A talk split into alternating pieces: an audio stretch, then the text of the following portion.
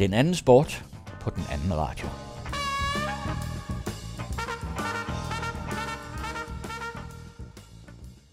Velkommen til den anden udgave af Den anden sport på den anden radio. Mit navn er Søren Riskær. Og jeg hedder Lars Andersson. I denne udgave vil vi jonglere med mange store milliardbeløb i både kroner og euro. Først skal vi høre lidt om økonomien i professionelle fodboldklubber, og bagefter om de mange milliarder, som kommunerne i Danmark bruger på idrætsfaciliteter.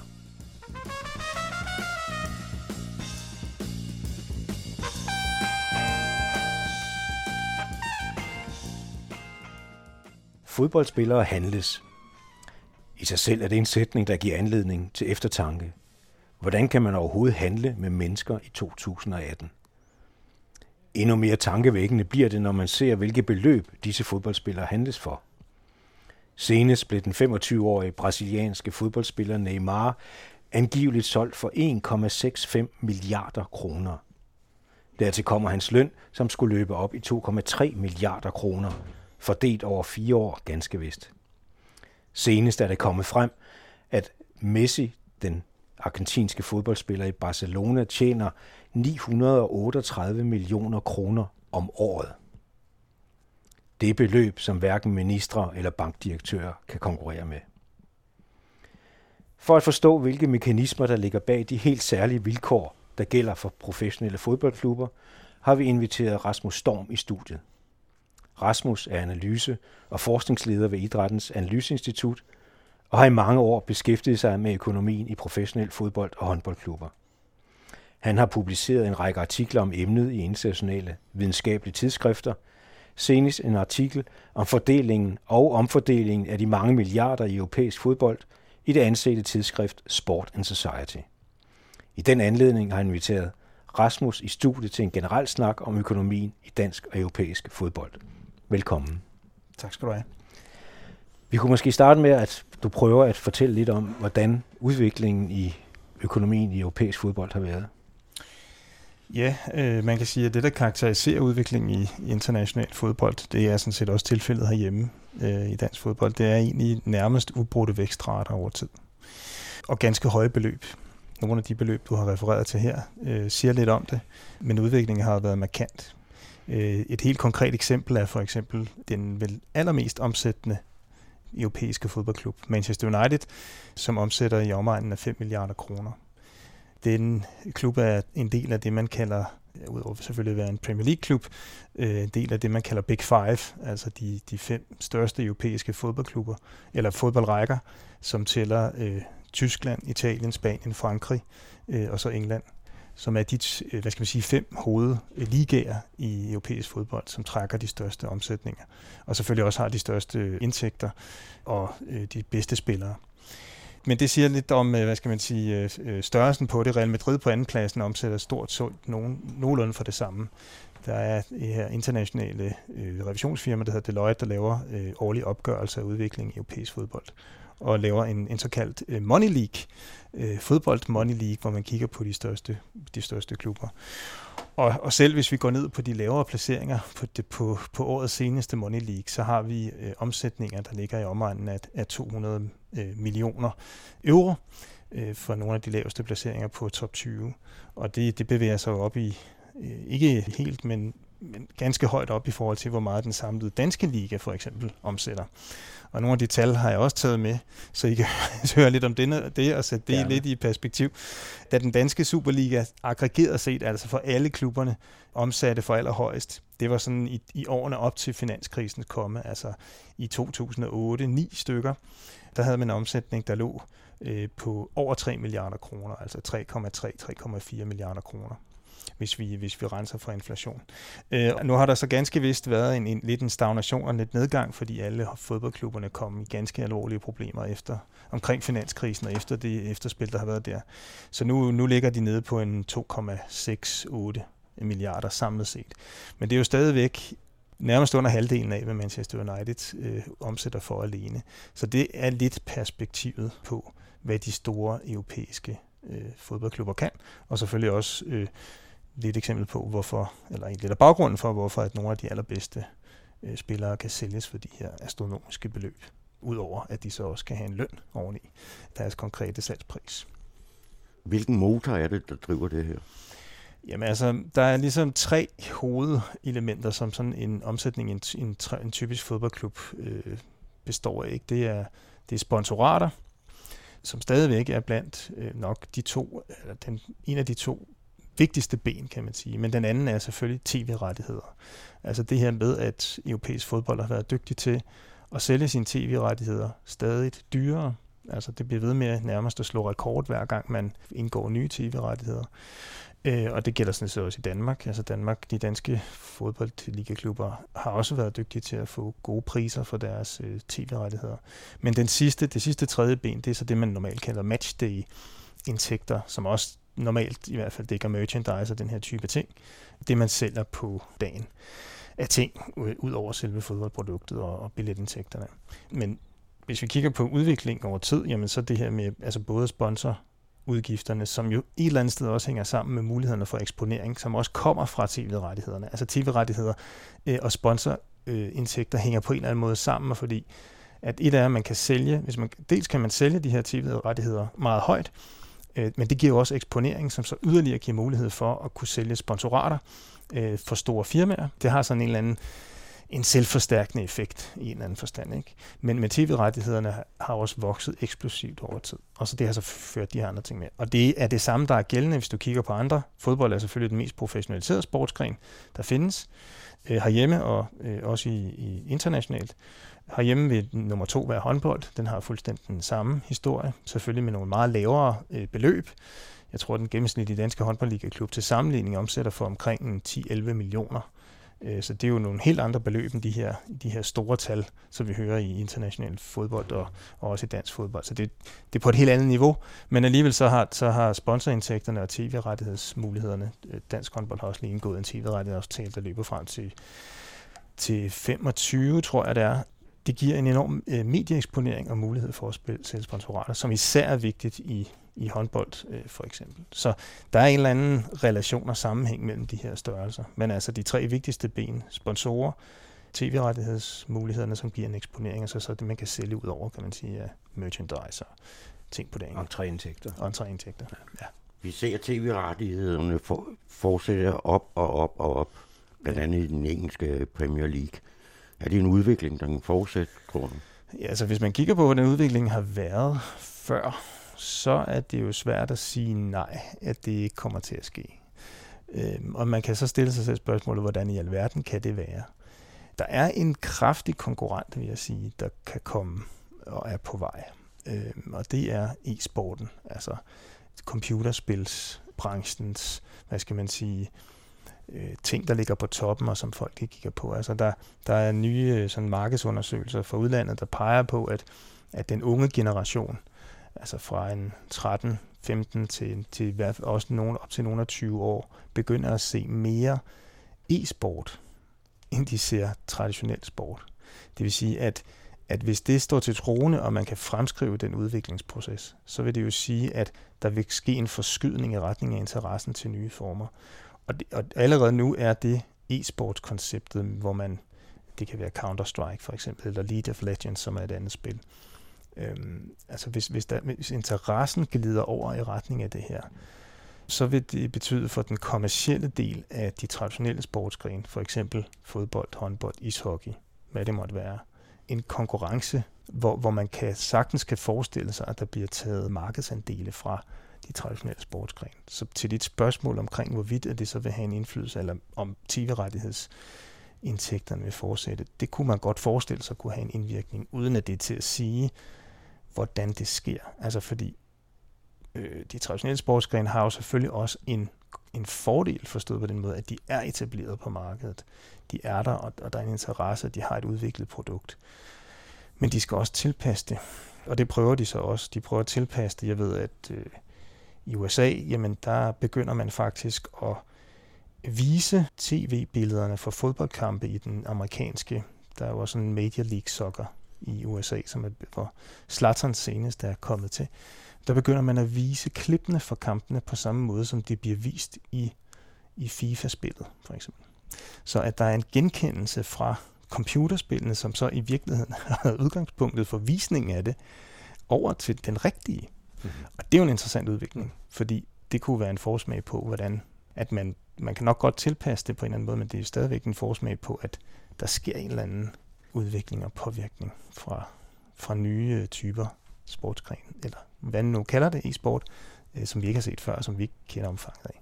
Men samtidig med, at der kommer en ny konkurrent på markedet, altså e-sporten, kan man jo for eksempel se, at det asiatiske tv-marked for fodbold er i voldsom vækst. Ja, men det er rigtigt. Altså det, som vi har set, er netop, at der er en enorm stor fanbase, i for eksempel i Asien, og at der sker en eksport, kan man sige, til de områder, som gør, at øh, tv-rettighedspengene bliver ved med at vokse. Og det er formentlig ikke stoppet endnu, og det kan man formentlig også leve med, øh, at leve på i fremtiden. I hvert fald en eller, anden, øh, en eller anden længde af den fremtid. Det er svært at sige, hvordan det vil udvikle sig, men det er rigtigt. Der er, altså det, som europæisk fodbold har været god til, det er jo netop at kunne sælge rettigheder til nye markeder, som åbner sig. Og så længe det kan blive ved. Og der er vel stadigvæk et potentiale både i Asien og i Afrika for, for den sags skyld. Det, det vil jeg vurdere, at der selvfølgelig er. Øh, og det vil, man, så, jo, det vil man sikkert også prøve at, at spille på fremadrettet. Men, men, men et er, kan man sige, de mange indtægter og den store omsætning. Men er det en god forretning?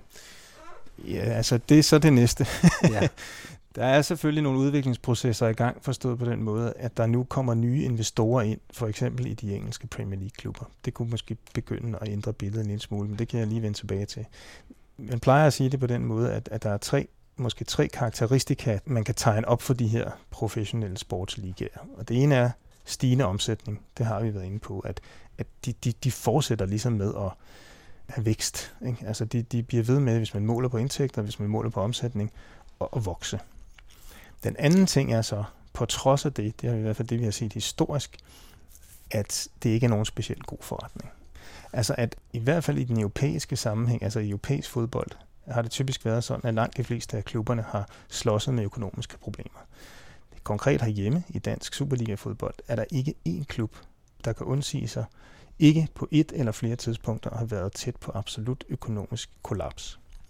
Og det er jo paradoxalt, forstået på den måde, at en, hvordan kan det være, at en branche, og det er også det, der gør det enormt interessant, at, at hvordan kan det være en branche, der ligesom har haft en markant omsætningsmæssig fremgang, har så vanskeligt ved at udnytte det profitpotentiale, om man vil, som ligesom er i de her omsætningsmæssige stigninger.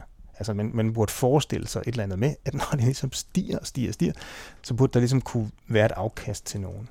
Der er kun blevet udbetalt udbytte i dansk fodbold to gange i siden 1978, hvor man indførte professionel fodbold i Danmark. Øh, og det var Parken Sport Entertainment, der gjorde det, og så senest var det FC Nordsjælland, som havde nogle gode år i øh, med Champions League-deltagelse, og som derfor fik utrolig store indtægter. Men ellers har den generelle historie været, at man har været tæt på økonomisk kollaps. Alle klubber. Og det er det, det samme i håndbold, det er også det samme ishockey. Det er nærmest den samme historie overalt. Så det er det andet karakteristika, det er mangel på at kunne tjene penge. mm. og det gælder også europæisk fodbold i øvrigt. Øh, UEFA laver så nogle årlige hvad hedder det, økonomiske opgørelser i forbindelse med deres Financial Fair Play-program, som er sådan et forsøg på at gøre bedre økonomien i de europæiske rækker, og de viser de samme generelle tendenser. Der er selvfølgelig undtagelser, der er selvfølgelig nogle klubber, som kører bedre end andre, men det generelle billede. Og så den sidste ting er, at på trods af det her med, at de altid har underskud, og de hele tiden kører på kanten af kollaps, så har de en enorm høj overlevelseskraft. Så der er egentlig to interessante paradoxer. Det ene er stigende omsætninger, lavere profi- altså, øh, dårlige økonomiske resultater, og så det andet, på trods af dårlige økonomiske resultater, en høj overlevelseskraft. Hvordan i alverden hænger det sammen? Det er der en række mekanismer bag til at forstå, hvorfor det er sådan. Men det er ret interessant at se på, at det er ikke nogen specielt god forretning, det her som hovedsag. Vi, vi kan godt tage nogle enkelte eksempler ud på klubber og på ejere, som har formået at investere på det rigtige tidspunkt, tage deres penge ud igen på det rigtige tidspunkt, eller sælge deres aktier øh, på det rigtige tidspunkt, så de selvfølgelig har fået noget ud af det. Men som isoleret som kluborganisation, eller som firma, eller som, der er det mere rene undtagelsen, at, øh, at de har økonomiske problemer og underskud. Så, så det er altså ikke de almindelige man kan sige, markedsmæssige mekanismer, der gælder for fodbold, altså og, og udbud og efterspørgsel og, og, og, og, og et ønske om et, et, et, et afkast. Hvor, altså, hvad er det så for nogle mekanismer, der, der, der driver det her? Altså, ja, det, det, det er det, der er det interessante ved ja. det her, at det er jo en, en underlig blandingsøkonomi, det her. Og jeg har også nogle gange selv gået og sagt, og det mener jeg også har en stor grad af rigtighed, at der er et eller andet følelsesmæssigt element i det her. Ikke? Altså, det er en følelses mm, en slags følelsernes økonomi, hvor det sportslige på en eller anden måde typisk får forrang. Altså det her med at vinde mesterskaber bliver det vigtigste. Altså at vinde kampe, at, at leve op til nogle identifikatoriske mål, altså om at en fodboldklub er jo typisk knyttet til et lokalområde, der har en eller anden identitetsmæssig tilknytning til det, og derfor så, så er det vigtigt at vinde de her mesterskaber, fordi det viser ligesom om, op for omverdenen, at man kan noget i det her pågældende lokalområde. Det er meget vigtigt for Odense eller for Aarhus. Der er nogen, der siger, at der nærmest er kollektiv depression i Aarhus, når AGF rykker ned. Ikke? Øh, og, og, og der, det er jo øh, selvfølgelig ikke helt rigtigt, men, men der er noget om snakken, at det er så vigtigt for lokalområdet at have den her Superliga-klub, at man vil gøre utrolig meget for at støtte den. Og der er et eller andet emotionelt element i det, Dels i forhold til det her med at stræbe efter at vinde, men også i forhold til det, og det er så svaret på det andet spørgsmål, hvorfor er det, de overlever? selvom de har økonomiske problemer. Det er fordi, at der næsten altid står nogen klar til at redde dem, når det går galt. Altså når, man, når de kommer ud på kanten af økonomisk kollaps, så er der næsten altid en, en kreds af, og det kan være alle mulige lokale investorer, mindre håndværksmestre, kommunen, hvad det nu er, der synes, det her er spændende projekt, der, der står klar med penge til at hjælpe dem. Og det er også derfor, at hvis vi kigger på, hvor mange, mid, hvor mange penge, der har været øh, tilført i aktie- og øh, aktieudvidelser i dansk øh, Superliga-fodbold over tid, så er vi oppe i en 3,5 milliarder kroner. Altså i, i perioden 19, det er den periode, vi har gjort deroppe i 95 til, til 2016. Altså en, en massiv kapitaltilførsel til de her klubber, som har været, som har været nødvendige. Når vi har gået regnskaberne igennem, så har vi set, jamen har det været, fordi man har ville lavet en proaktiv investering, 99 eller 98 procent af tilfældene har været en, en redningsaktion, hvor de her ting har været nødvendige for, at klubberne overhovedet har kunne fortsætte. Så, så det, de, de tal siger noget om, at viljen til at redde klubberne, når de så er derude, den er enormt høj. Og så kan du spørge, hvorfor i alverden det? Der kan både være rationelle og irrationelle argumenter selvfølgelig, men det er meget plausibel forklaring, at hvis man ud fra et forretningsmæssigt synspunkt skulle gå ind i det her, når man kigger på, hvordan klubberne generelt klarer sig økonomisk, og hvor svært det er at lave penge på dem, så må det være nogle andre årsager, der primært gør, at folk har lyst til at gå ind i det her. Og der er nogle emotionelle elementer i det, og også nogle identifikatoriske, og der er også selvfølgelig noget med medieeksponering. At der er selvfølgelig også nogle farverige personer, der har lyst til at være med i det her spil, og som har lyst til at bruge deres penge og investere det i sportslig succes. Det vil sige, du ville ikke satse din pensionsopsparing på, i en dansk fodboldklub? det kommer i hvert fald an på, hvad det er for en. Altså, det kan jo ikke afvises, at der var nogen, der kunne finde en eller anden gylden regel for, hvordan man skulle gøre det her. Der var faktisk nogle, på nogle tidspunkter, hvor det så ud som om, at Parken Sport Entertainment, som stod bag FCK, at de var så dygtige til at drive den forretning, de var, at altså deres aktier steg meget kraftigt, deres omsætning steg meget kraftigt hele tiden, og de var i virkeligheden, det så ud som om, de var ved at stikke af fra alle de andre.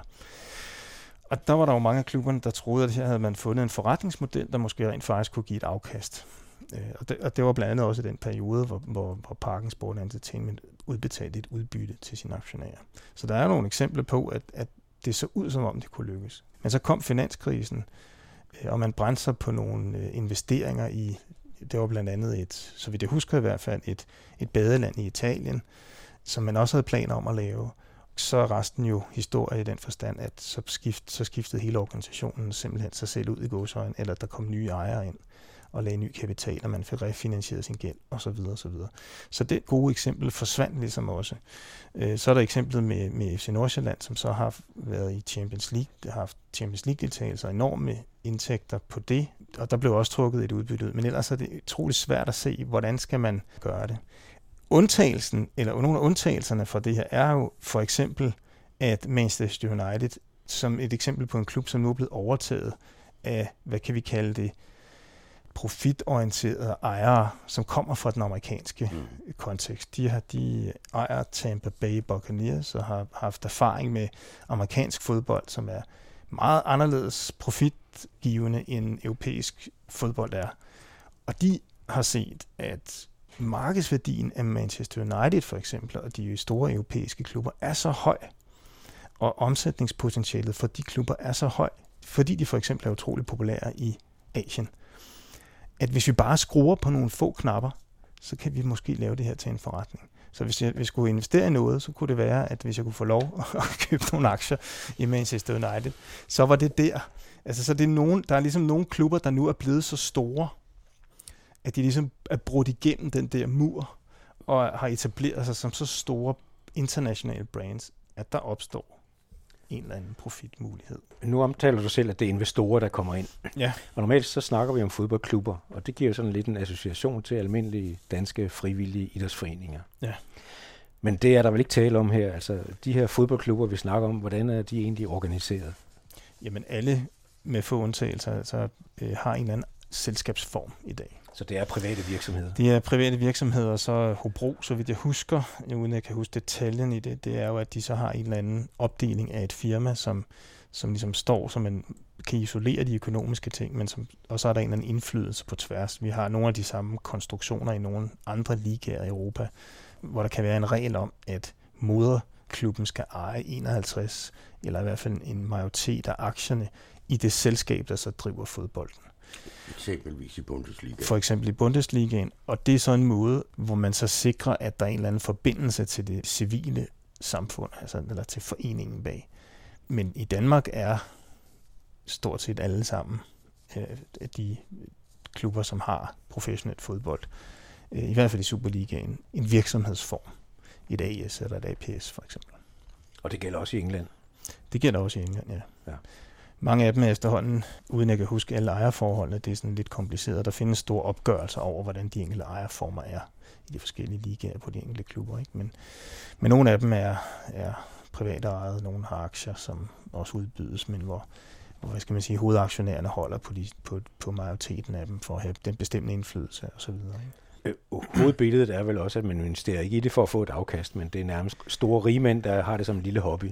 Ja, altså der er ikke nogen tvivl om, at, de eksempler er der talrige af, og det er ligesom også hovedkonklusionen, at der er selvfølgelig, som jeg siger, nogle eksempler på, at der nu, fordi man har fået øje på europæisk fodbold, som egentlig er har et kæmpe markedspotentiale internationalt, der faktisk er større end amerikansk fodbold for eksempel, jamen, så er der nogen, der får øje på det, og, og tænker, at her kan vi faktisk lave en forretning, hvis vi griber det rigtigt an og kommer. Men udgangspunktet, og det er også det, der ligesom har, det europæiske fodbold har udviklet sig fra, det har jo været fra det frivillige foreningsliv og amatørisme ind i kommercialisering, som så langsomt har udviklet sig frem til det, vi ser i dag.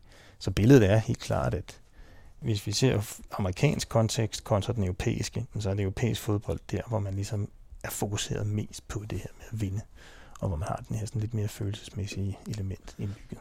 Så her til sidst, øh, sker der på samme måde som mange andre markeder en monopolisering? Er det ikke sådan, at den sportslige succes koncentreres om færre og færre klubber i, i de enkelte nationale ligaer? Jo, altså der er i hvert fald nogle klubber, som ser ud som om, de stikker af. Ikke? Og det er det, der man kan kalde en, en monopolisering, at dem, der ligesom ligger på toppen, selvfølgelig har de bedste forudsætninger, fordi de har de største indtægter. Øh, og der er en klar sammenhæng mellem, hvor mange midler man har til sin rådighed, og så de sportslige resultater, man kan opnå, og det man får. Øh, så i den forstand er det rigtigt. Men, men det udfordrer jo selve sportens grundlag, hvor der skal være usikkerhed om, hvem der egentlig vinder. Hvis vi alle sammen ved, at det enten er Real Madrid eller ja. Barcelona, der vinder, så forsvinder interessen. Det er et argument, men der er faktisk undersøgelser, der peger på, at det her med spænding, som man også kalder kompetitiv balance, ikke betyder så meget for publikum. Altså der er faktisk nogle undersøgelser, der peger på, at folk er mere interesserede i at se deres hold vinde, end de egentlig er interesseret i, at der skal være spænding om udfaldet af kampen, selvom det ligesom har været hvad skal man sige, et filosofisk grundlag for det her med konkurrence. Og det er jo meget interessant, fordi det er underholdning, og yderpolen er jo, at det er et cirkus, et wrestling show, hvor vi egentlig godt kender i bund og grund ved, hvem det er, der kommer til at vinde. teater. Det bliver teater. Og det vil jo nogen måske også med en kritisk indgangsvinkel sige, professionel international topfodbold i de bedste internationale klubber, det er underholdning, og det er cirkus. Men den tendens vil skærpes yderligere i de kommende år, også med den nye ændring i Champions League, hvor de store ligaer, de store klubber for de store ligaer er sikre adgang. Jamen altså, det er klart, at de store klubber vil prøve at, at få mere ud af kagen, de overhovedet kan, fordi de sidder jo på det og, og har så omvendt en meget stor, meget at miste, hvis de ikke skulle kunne fastholde det. Og de arbejder selvfølgelig også for, at de kan få en større del af kagen. Rasmus' phd afhandling om kommercielle sportsklubber med undertitlen Følelser eller forretning kan findes på Idrættens Analyseinstituts hjemmeside, hvor man også kan finde mange andre interessante analyser fra Rasmus' hånd, blandt andet om det kan betale sig at arrangere store internationale elitidrætsbegivenheder. Et emne, vi vender tilbage til ved en senere lejlighed. Tak fordi du kom i studiet. Selv mange tak.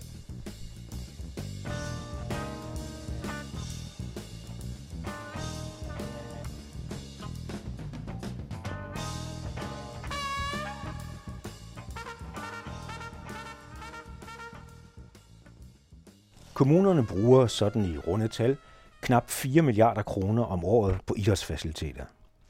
Det er en ganske stor post på de kommunale regnskaber, sammenlignet med andre udgifter på kulturområdet. Ja, faktisk den største. Til sammenligning bruges der 2,8 milliarder kroner på folkebibliotekerne, som er den næststørste post. I Danmark kan vi også prale med, at vi har verdens bedste dækning af idrætshaller i forhold til indbyggertallet. Ja, faktisk er den 3-4 gange så god som det land i verden, der har den næstbedste dækning. Det viste en international sammenligning sidst jeg så en sådan. Vi har inviteret direktøren for Lokale- og Anlægsfonden, Esben Danielsen, i studiet til en snak om idrætsfaciliteter. Er det rimeligt at bruge så mange penge på dem? Har vi de rigtige faciliteter? Og så videre. Velkommen, Esben. Tak. Men det kunne være, at vi lige skulle starte med, at du kort præsenterer, hvad Lokale- og Anlægsfonden er for en størrelse. Jamen, Lokale- og Anlægsfonden øh, er stiftet i starten af 90'erne og har som formål at øh, udvikle byggeri til fritidsliv. Sådan populært sagt mødesteder for fritidsliv. Så det er ud over idræt, er det også udeliv og kulturliv. Og vi skal ikke støtte, at der er nok. Vi skal sørge for at kvalitetssikre det, der bliver bygget, så at der er erfaringer til det, der bliver bygget. Så vi formidler cirka 85 millioner om året, og der bliver bygget for en ja, på hele området, en, svingende jo selvfølgelig, men en 5-6 milliarder om året. Ja. Så det er sådan nogle nålestik, der skal gøre en forskel. Det vil sige, at I går ind og medfinansierer? Ja, i virkeligheden, så kommer vi på toppen af det projekt, der normalt er der med en, mellem 10 og 30 procent ekstra for at hæve noget kvalitet, eller lave en løsning, man ikke har prøvet før. Altså nogle midler, der kan tage en risiko. Men I går heller ikke ind bare støtter almindelige idrætshaller, som jeg har forstået det? Nej, det er sådan grundlæggende jo en kommunal opgave i Danmark, eller en privat opgave. Så, så der skal være en problemstilling, som kan forløses på en, en bedre eller en ny måde, for at vi er med. Hvad kan det være for problemstilling? Det kan både være noget teknisk, altså sådan noget med kunstgræsbaner, der øh, forurener, har man en tese om. Det der øh, plastik, der er i, der bliver tabt 1-2 tons om året per bane. Kan man lave en bane uden det, eller hvor man løser det på en anden måde? Det kan være den tekniske udgave. Det kan også være, pigerne bruger ikke vores øh, idrætsfaciliteter i samme grad som drengene, når de er teenager. Har det noget med indretningen at gøre? Kan vi lave nogle mere pigevenlige øh, idrætsfaciliteter? Så det, det er et bredt spektrum, men problemstillingen er udgangspunktet. Men hvis vi så vender tilbage til, skal vi sige, det idrætspolitiske dimension i det her, så er det jo sådan, at, at øh, udgifterne til idrætsfaciliteter, det er jo langt, langt den største post til idrætten overhovedet. Så man kan sige, at langt den største del af, af det offentlige idrætspolitik, det vedrører bygning af idrætsfaciliteter. Og som jeg nævnte i indledningen, så bruges der knap 4 milliarder kroner om året. Er det rimeligt at bruge så mange penge på idrætsfaciliteter? Det, det synes jeg faktisk er et rigtig svært spørgsmål, fordi øh, man kan sige, når man kigger på, hvordan vi bruger pengene, ligger det jo i hvert fald op til den ansvarlighed for, hvorfor vi gør sådan. Og så synes jeg, det er værd med et historisk blik, hvorfor det endte der. Og der tænker jeg netop også i sammenligning med andre lande, den her danske foreningstradition, hvor vi i hvert lokalsamfund, og det startede vel i virkeligheden endnu før idrætshallen med forsamlingshuset, lavede nogle samlingssteder for vores civilsamfund. Hvis det er det, der er udgangspunktet, så synes jeg faktisk, så kan man altid diskutere, om det er det rigtige beløb, men så kan man godt forsvare, at et hvert civilsamfund skal have et fornuftigt mødested. Men er det omvendt et mødested kun for nogen, og kun for nogle bestemte interesser, så synes jeg, det er et problem. Mm. Altså, så det handler det der med, om det er vores allesammens, eller kun for dem, der for eksempel er bedst til en sport, eller sådan noget. Men er der de rent faktisk de nødvendige politiske diskussioner om, hvad det er for noget, vi bygger? Nej. Øh, altså det synes jeg klokkeklart, jeg kan svare på, at det er der ikke. Jeg vil sige, den tradition, vi kommer ud af, er, at man tager beslutningen i en kommune. Øh, de er så blevet større undervejs, men det har været meget båret af en lokal stærk pressionsgruppe, interessegruppe, man gerne vil imødekomme. Og det betyder, at den politiske diskussion har mere, mere handlet om at, og, og, kan man sige, gøre nogle interessegrupper glade, frem for at kigge på, hvad var der behov for. Jeg skal med retligt sige, at det er den historiske blik på det. I dag begynder det at være anderledes. Der er flere og flere kommuner, som reelt siger, hvad er udfordringen i vores kommune? På mange parametre. Det kan også være sundhed og sammenholdt med kultur og sådan noget. Og så laver man en analyse af, hvad der er fornuftigt. Men det er langt fra alle kommuner, der gør det endnu. Den største udgiftspost til, til faciliteterne, det vedrører idrætshallerne. Vi kender den 20 gange 40 meter hallen. Mm. Der er plads til en håndboldbane og nogle badmintonbaner. Ofte er den lavet med limtræbsfuger, og, ja. og det her det er sådan den standardiserede idrætshal. Og vi har i Danmark stort set lige så mange idrætshaller, som vi har landsbykirker. Hvert eneste lokalsamfund har sit egen idrætshal. De er udformet til håndbold og badminton, men netop håndbold og badminton har jo været stærk tilbagegang de sidste par årtier nærmest. Hvilke udfordringer giver det? Jamen i virkeligheden går du helt ind og siger, hvorfor blev overhovedet Lokallandingsfonden dannet? Fordi det var faktisk for at sige, jamen man har måske tænkt, og det gør man faktisk også i udlandet i dag, og derfor er Danmark blevet dygtig til det her område. Jamen, det er bare en standard. En idrætshal, det er bare at tegne banen op, og så få den overdækket billigst muligt. Mm. Vidigheden er, at find ham, der også laver svinestanden lidt længere op i landsbyen, og så kan vi lave den over banen også. Ja. Og, og kan man sige, det udgangspunkt har virket i mange år, men idrætsvaner i dag er jo noget helt andet. Så jeg oplever faktisk, at der bliver bygget ret få af den slags idrætshaller mere, men der er en udfordring med, at de er forankret i lokalsamfundet, så man kan snakke om, hvad gør man der, hvor de ikke bliver brugt i samme grad mere. I dag er en idrætshal i virkeligheden en helt palette af løsninger, som handler om, hvad er det, det her lokalsamfund gerne vil mødes om. Og i virkeligheden er det blevet meget mere en idræt. Vi oplever, at forsamlingshuset smelter sammen med idrætshallen, og at det er lige så meget et mødepunkt for nogen, der er udendørs. Sammen med, selvfølgelig sammen med skolen, det har der været i mange år, mange steder, men, men også med børnehaven, eller med ældre, eller hvad der ellers sker. Ja, sågar det seneste, vi har kigget på, det er Sovnegården hopper med ind i, i idrætshallen. Så der er sådan en udvikling, som er meget interessant. Men det er jo nok inden for de sidste, uden jeg er historiker på området, 10-15 år, at det for alvor er gået i den retning. Men man kan vel konstatere, at Danmark er plastret til med den traditionelle idrætshal, ikke? Jo, det kan man, og, øh, og, og derfor er det også en reel diskussion, hvad er underlaget. I hvert fald, når man så samtidig ser på den der såkaldte dobbelturbanisering. Altså, hvor vi, vi flytter ikke til København, øh, men vi flytter til byerne. Øh, og det betyder, at der, hvor de er i alle landsbyerne, der bliver et for lille underlag. Altså, vi, tommelfingerregel siger, at er der en 4-5.000 mennesker, der er en almindelig idrætsaktiv situation, og så er udfordringen, det kan jo være, at de ikke spiller håndbold og badminton mere, hvad laver de så? Men, men, men, men at så kunne det imødekomme et behov. Men der er jo i mange landkommuner, hvor man er nede på det halve eller mindre, og vi har sat initiativ i gang om det, som vi kalder landsbyklynger, fordi der skal komme nogen udefra og være med til at sige, hvordan prioriterer vi så? Da ligesom kirkerne har samme udfordring, altså hvor er det, de skal være, og hvor kunne vi arbejde sammen om den, og så var det måske noget andet, vi lavede over i den landsby, end en idrætshal. Og det er jo en meget svær diskussion, men omvendt, så er det den langsomme død, hvis, hvis der er for få brugere, og man ikke har penge til at vedligeholde, øh, så bliver det jo en dårlig brug af midlerne.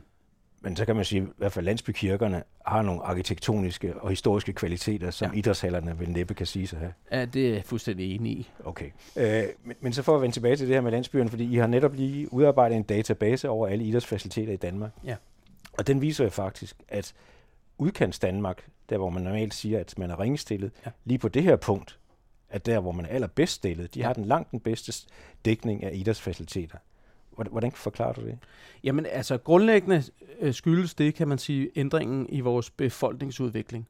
Både det, at der er folk, der fraflytter landdistrikterne, det giver et pres på idrætsfaciliteter i byområderne. Det er blevet meget dyrere i byerne, så der er heller ikke råd til at bygge nyt derinde. Det er sådan en, den problematik der. Og så er der jo så, kan man sige, en mindre underlag for de idrætshaller, som, øh, eller idrætsfaciliteter, fordi det er så også blevet bredere, som er kan man sige, i landsbyområderne, plus at befolkningen i landsbyområdet er blevet ældre. Så der er også et andet behov for idræt.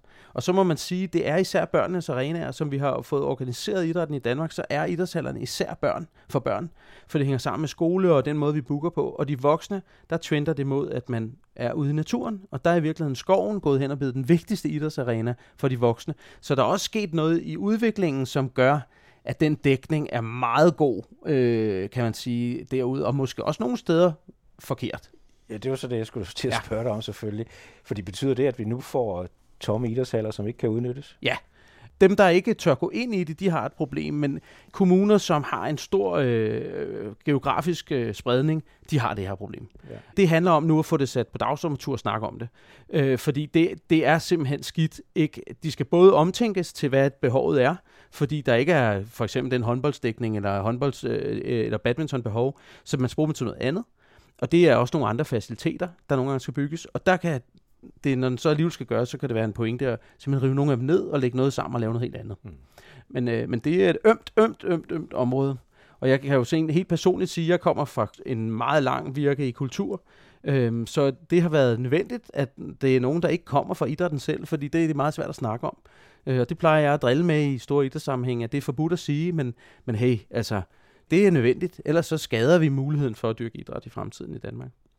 Man har vel samtidig også det andet problem, at mens udkants Danmark øh, er meget godt repræsenteret, hvad angår idrætsalder, så har man et problem i de helt store byer, eksempelvis ja. hovedstaden. Ja, ja, men altså, et kæmpe problem. Og det er jo, kan du sige, en planlægningsmæssig problematik. Øh, vi skal lave parkeringspladser, vi skal lave plads til lokal anvendelse af regnvand, og hvad der ikke står i loven, man skal, som er fornuftigt.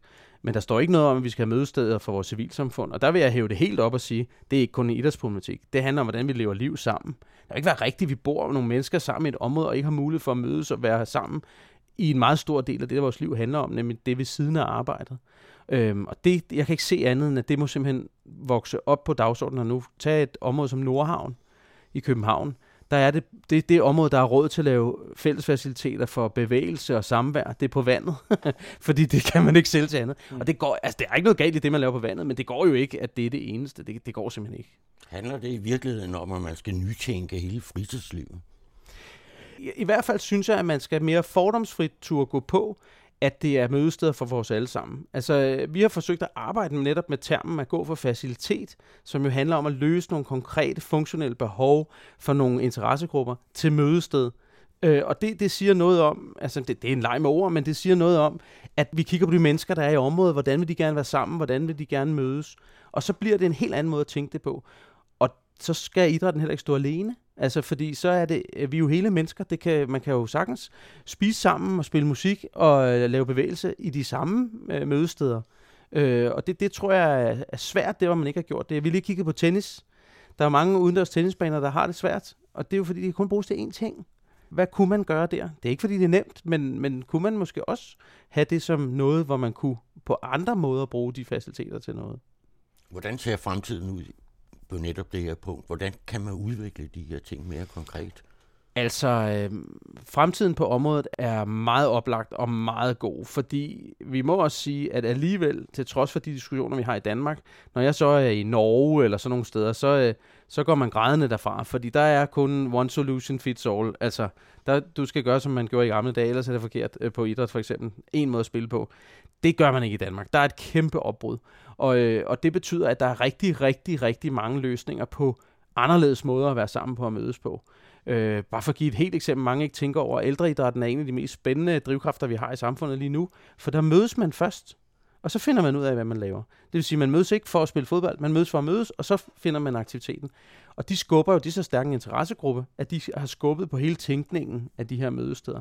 Det er sådan nogle drivkræfter, der gør, at vi oplever, rigtig mange gode cases på helt anderledes måder at tænke mødesteder på. Kube på Frederiksberg er et meget godt eksempel. Det er for dyrt til at være et, et, et eksempel, man kan sammenligne rigtigt til andre. Det er ærgerligt. Men øh, det er i virkeligheden, hvor man siger kultur og bevægelse i samme hus. Det er titlen Kultur og bevægelse. Det er sjovt at se den. Og der kom, ja, de har det positive problem, at der kommer alt for mange mennesker. Også dem, der ikke er på holdene, så at sige. Hvordan forklarer man så, at det ikke rigtigt er på den politiske dagsorden, hverken nationalt eller kommunalt? Jamen, der er jeg jo ikke eksperten, men min iagtagelse er, at det handler om, at det har man ligesom sagt, det er kommunerne, der skal tage sig af det. Det er en lokal problemstilling, så vi vil ikke røre ved den, vi vil ikke snakke om den. Det tror jeg er meget sørgeligt. Øh, omvendt, hvis du er i en kommune, så fylder det her. Altså, og, og det, så er det noget, der virkelig er på dagsordenen.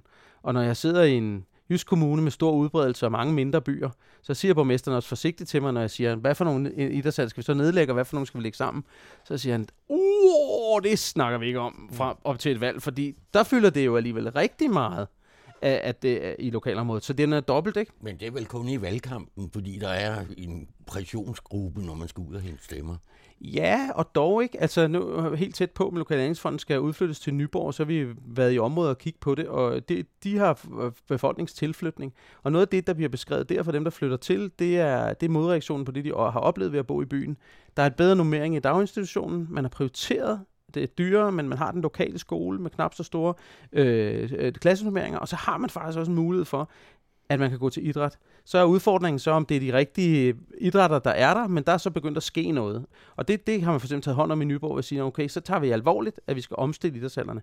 Så bliver det altså et selling point for, kan man sige, at være derude. Og det, det er mere end bare en pressionsgruppe. Det er altså, det står på siden af øh, lækker bolig, øh, godt sted at arbejde, øh, transportforhold og sådan noget. Jo, men alligevel er det vel ofte sådan, at det er de store idrætsforeninger, som er den store pressionsgruppe i, i forhold til en kommunalbestyrelse og en borgmester. Ja. I hvert fald en god femtedel af kommunerne er ved at have nogle, nogle fornuftige planer, for, hvor man har kigget på øh, udbredelsen, altså ligesom den database, vi har lavet. Og den er jo lidt retrospektiv. Den har ikke alle de nyere faciliteter udendørs for os. Noget. Vi vil gerne meget mere med den, men så spreder det sig faktisk ud. Så er det sværere at være den pressionsgruppe. Og i virkeligheden er orkestreringen af idrætsanlæggene også, som med mange foreninger, der bruger dem, det har faktisk gjort, at jeg kan se nogle steder, det er sværere at være pressionsgruppe. Fordi stedet er, er blevet stærkere end foreningen. Altså kan I følge det? Der er flere, der simpelthen bare mødes, fordi det er der, vi mødes, og ikke længere forholder sig til foreningsbegrebet på den måde, at det er min forening, og jeg kommer hver gang. Mm. Jeg kommer bare der. Nu så i landområderne, hvor, hvor hallerne begynder at stå lidt tomme, hvad, hvad kan man fylde det med, altså, hvis ikke de skal rives ned? Altså, der er ingen tvivl om, at nogen af dem skal rives ned. Øh, men, men, hvor, må, må, hvor, hvor mange? Ja, det er et godt spørgsmål. Det kommer an på, hvor vi er i Danmark, og i, i, i virkeligheden kan det ikke ses isoleret, fordi du skal faktisk se det sammen med forsamlingshuset og sovnegården. Altså fordi øh, der, der er flere forsamlingshuse, der skrives ned, tror jeg, end idrætshaller. Jeg tror faktisk, man skulle se det under et. Fordi laver man en løsning, i Mols er 26 landsbyer gået sammen, ja. og laver en udbygning af en eksisterende idrætshal sammen med skolen, der nedlægger man sovnegården, og man nedlægger en børnehave og lægger den ind i den sammenhæng. Og og det bliver jo en anden idrætshal. Det er stadig en idrætshal, men den er sørme ikke som den, vi lige har snakket om, vi kender. Så øh, ja, det, det er et rigtig godt spørgsmål, det ved jeg sgu ikke. Ja, altså, men øh, de skal bruges til noget andet, mange af dem. Det er ikke håndboldbaner, vi skal tegne. Jeg er intet mod håndbold, men, men øh, og håndbold driller også nu og siger, nu skal de også spille øh, udendørs på kunstgræsbanerne, driller de fodbold med. Det synes jeg er en sjov drillepind. Mm. Altså, at man godt kunne tænke ja. tilbage på den måde. Men vi kunne måske så prøve at kigge på en af de andre idrætsfaciliteter, nemlig svømmehallen. Ja. Fordi der er også nogle af de samme udfordringer, der Ja. gør sig gældende. Hvor man i mange, mange år har, har bygget sådan fuldstændig standardiseret. Ja. Det eneste idrætspolitiske valg, det har været, om det skulle være et 25 meter bassin eller et 50 meter bassin. Ja. Og der er Lokale- og Andingsfonden jo også gået forrest og prøvet at gå nye veje med øh, vandkulturhuset i DG-byen i, i København. Mm. Men det har ikke rigtig bredt sig. Ja, det, mm, det er jeg ikke helt enig i. Altså man kan sige, det, det der er synd ved vandkulturhuset som fortælling, er, at det blev det runde bassin, der ligesom blev pryleknappen frem for tænkningen om vandkultur. Altså at vi kan være sammen på mange måder i vandet. Og hvis man, hvis man kigger på, hvor der er virkelig er drive, så kan man tage op lige uden for Aarhus, hvor der er den traditionelle 25 meters skolesvømmehal. Men de har brugt den fuldstændig anderledes. Altså der er Lystrup, øh, hedder øh, svømmeklubben, der er lige så meget spinning og ældrebevægelse og sådan noget. Og der kan du sige, det er på trods af 25 meter bassinet. De har bare brugt det på den måde. Så jeg oplever, ja, faciliteterne, fordi de er så dyre, følger ikke med, men broen er begyndt at være der. Og der, er så, så er der noget andet, som er meget svært at tale om, men som jeg synes, jeg godt tør sige, som handler om, at vi også har en byggebranche, som er meget lille i Danmark, og svømmehaller er så dyre. Ja. Så vi har også haft en branche, der har trukket imod nogle ganske bestemte løsninger. Og for eksempel kan man i dag bygge svømmebassiner oven på jorden i stålbassiner, som er en arkitektonisk svær opgave, fordi så kommer svømmehallen op i første halvtøjde. Men det, er, det kan det samme som et betonbassin. Det koster halvdelen. Så der var også nogle muligheder for at lave nogle helt anderledes, sjovere svømmebassiner, hvis man tog den ind. Det har man ikke rigtig kunnet på grund af byggebranchen i Danmark. Det har jeg så til gengæld set, at man gør på Svalbard, fordi der er der permafrost i jorden, så der må man... Så er man nødt til det. Ja, der er man nødt til det, ja. Men er der det samme skævhed i forhold til udkants Danmark og, og de store byer, når det drejer sig om svømmehallerne? Det har der været på grund af friluftsbassinerne, men med, med nye regler omkring øh, vandrensning og sådan noget, så er der rigtig mange af friluftsbassinerne, der forsvinder. Så jeg vil faktisk sige, at lige nu går det i retning af, at der er, begynder at være en bedre og bedre dækning i byområderne. Det er noget af det, der bliver prioriteret, hvor det er dyrere fra landområderne at følge med. Og der er svaret i virkeligheden, at der skal kommuner arbejde sammen. Mm. Og det, det er jo lidt sådan desværre, at hver kommune sit stadion, sin svømmehal. Og det er en forkert tænkning. Altså der skal man have en størrelse, der matcher. Det er fuldstændig samme med stadion. Vi skal jo ikke have én størrelse stadion alle steder. Er én størrelse svømmehaller. Nej, vi må se på, hvor mange er der. Og nogle har de så lidt større. Der er der seks samarbejde på Sjælland, hvor for eksempel man imødekommer de dygtige svømmere og siger, så har de 50 meter bassinet et sted, så har de noget, et eller andet strømtræning, jeg kan ikke alt det der, et andet sted, og så er der også plads til alle os andre. Altså vil man have tænkt det over hovedvejen op gennem kommunerne, i stedet for hver sin fulde facilitet? Man kan vel sige, at i hvert fald i hovedstaden har man et meget konkret problem med svømmehaller. Ja. For eksempel hovedstadens svømmeklub, som er Danmarks største svømmeklub, ja. melder om ventelister alen lange. Ja. Men det kan du genkende i mange byer. Altså, øh, det er et kæmpe problem. Og specielt fordi det er også et af de steder, hvor det er rigtig oplagt, at mange af os gerne vil bevæge os. Og der er i virkeligheden prioriteten, og det synes jeg er en fornuftig prioritet, starter med børn og unge. Men så er der ikke meget tilbage. Derfor så vil jeg sige, at der er brug for at gentænke den billige svømmefacilitet. Så kigger folk mærkeligt på mig og siger, kan lokallandsfonden sige det? Ja, fordi øh, der handler det simpelthen om, at der skal vi have tænkt det ind i sådan nogle sammenhæng, hvor kunne vi få lov at have noget vand, hvor vi er mange mennesker. Men man kan også sige omvendt, altså, vi behøver måske heller ikke alle sammen bo oven i hinanden. Altså, det giver nogle udfordringer. Men er det noget, øh, fonden konkret går ind og arbejder på ja. og anbefaler? Ja, altså vi har ikke anbefalinger nu på området, men vi regner med til efteråret at lave en specialsang som svømmehaller, fordi det fylder så meget.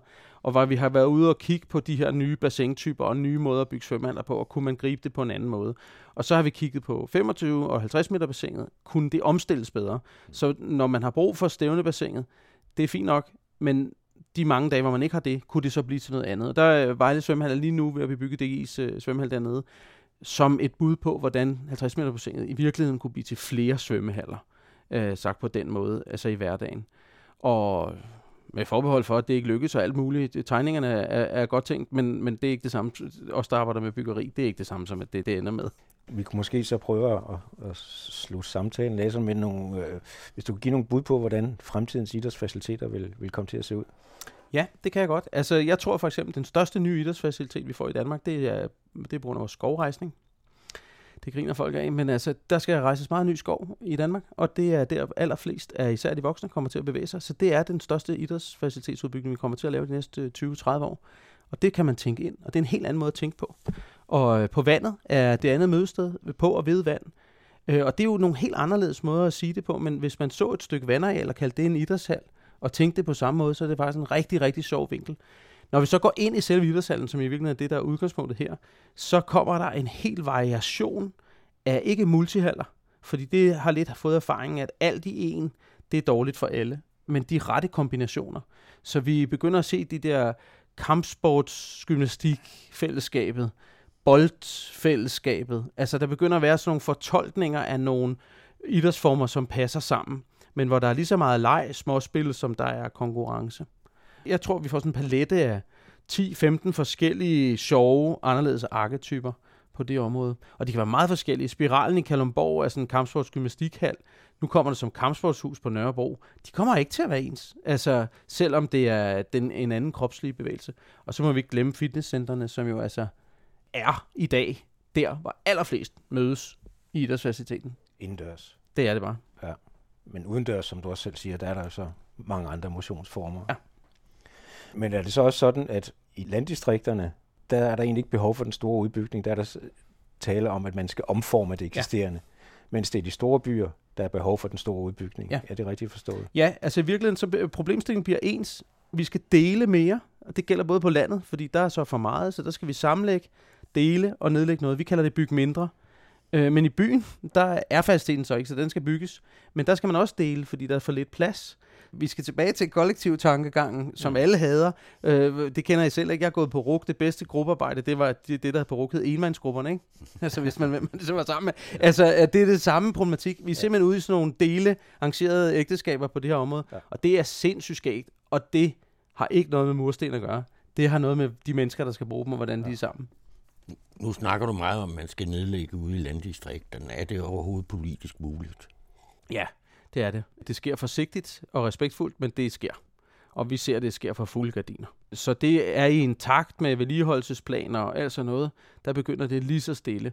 Og i og med, at der også sker den naturlige udvikling i landsbyerne, bliver det også mere naturligt. Det man ikke kan, man kan ikke gøre det ovenfra. Altså det skal den rigtige vej i mit hoved, men det er også den svære vej med en befolkningsinddragelse, der siger, hvad er den naturlige mødested i det her område? Og det er ikke altid der, man tror. Altså, så stikker skolen, så skal idrætshallen være der. Det er sådan en planperspektiv. Der kan, der kan være noget helt andet. De mennesker, der er der, de har det anderledes. De vil noget andet. Hvad er investeringsbehovet i storbyerne? Altså økonomisk, Hmm, nej, det tør jeg ikke sætte tal på, men det, men det er stort. Det, det, er, det er meget stort. Altså, tommelfingerreglen siger, at der skal jo være cirka 10% af et byareal, der går til vores, ikke kun idræt, men øh, fritidsliv. Og flere steder, altså jeg tror, i Nordhavn, der er man på få procent, hvis man ikke er nede på 1%. Så det er jo rigtig meget. Så kan man sige, så kan natur løse meget af det, så er det ikke så dyrt. Det er jo ikke lige så dyrt at rejse skov, som at bygge idrætshal. Streetmakerne er et meget godt eksempel. Det her gadekultur, overdækket gadekulturhus, de koster per kvadratmeter cirka det halve af en traditionel idrætshal, og der er cirka tre gange så mange brugere per kvadratmeter. Altså det er en meget voldsom skalering, mm. og det er ikke fordi alt skal gøres op i økonomi, men det, det er et meget godt eksempel på, at når man så tænker nyt, så bliver det også en anden økonomisk situation, der kan løse noget af udbygningen. Tak til Esben Danielsen. Skulle man have fået lyst til at vide mere om Lokale Anlægsfonden, eller har man et projekt, som måske kunne få støtte, kan man gå ind på fondens hjemmeside loa-fonden.dk. Vi lægger et link på hjemmesiden.